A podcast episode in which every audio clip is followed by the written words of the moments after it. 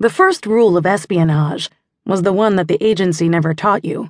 Most failed to figure it out and focused all their energy on unraveling the labyrinthine intricacies of counterintelligence plots.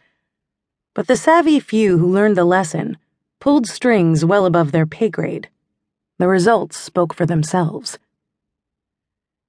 It seems our friends have passed an important junction, said Graham Chandler, settling back into the leather couch. Flint Corvell fidgeted in his chair, chewing on the end of a pen.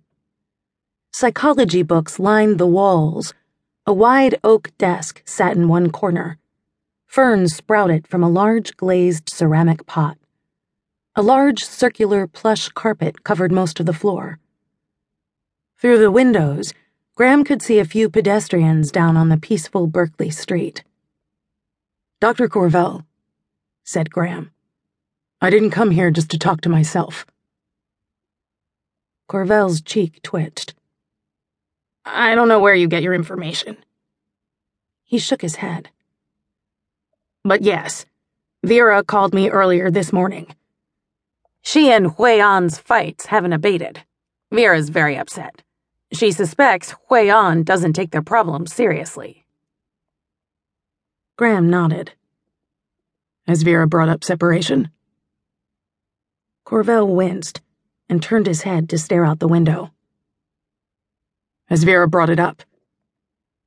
This time, Graham injected an undertone of authority.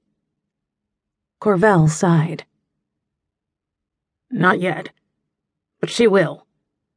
Vera doesn't think in straight lines like Huian, but when she sets her mind to something, she rarely gives it up. And Huian? An is a tough case, he said. Her personality is like carbon fiber. She's light and strong and obviously a genius. But when force is applied from the wrong direction, her emotional framework turns brittle. It's common among people who spend their entire lives putting immense stress on themselves. It's a psychological pressure cooker. You need to ensure that Vera goes through with it. I don't control Vera. Then you better start figuring out how to. It's time to overload that pressure cooker. I need Huian off balance.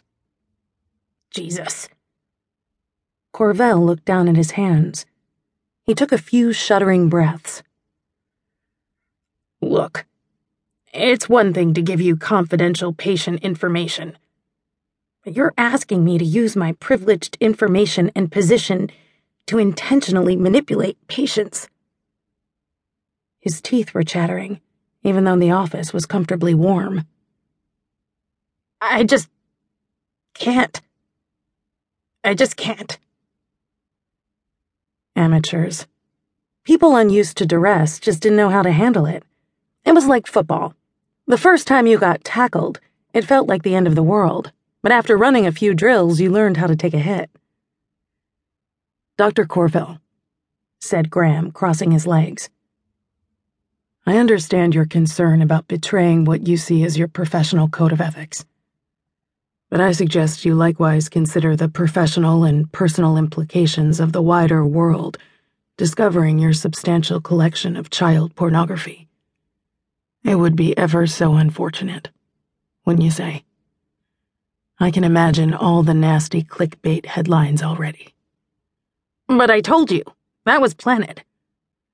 While I understand the possibility of data manipulation, said Graham, I doubt that many members of the press, or even law enforcement, have the necessary technical acumen to evaluate the validity of your hypothetical defense.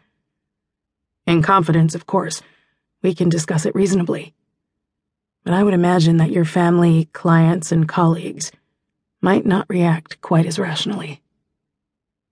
You motherfucker! Corvell deflated and seemed to age 15 years in a single moment. You motherfucker. Please, Doctor, said Graham, giving him an encouraging smile. We're both professionals here. No need for profanity.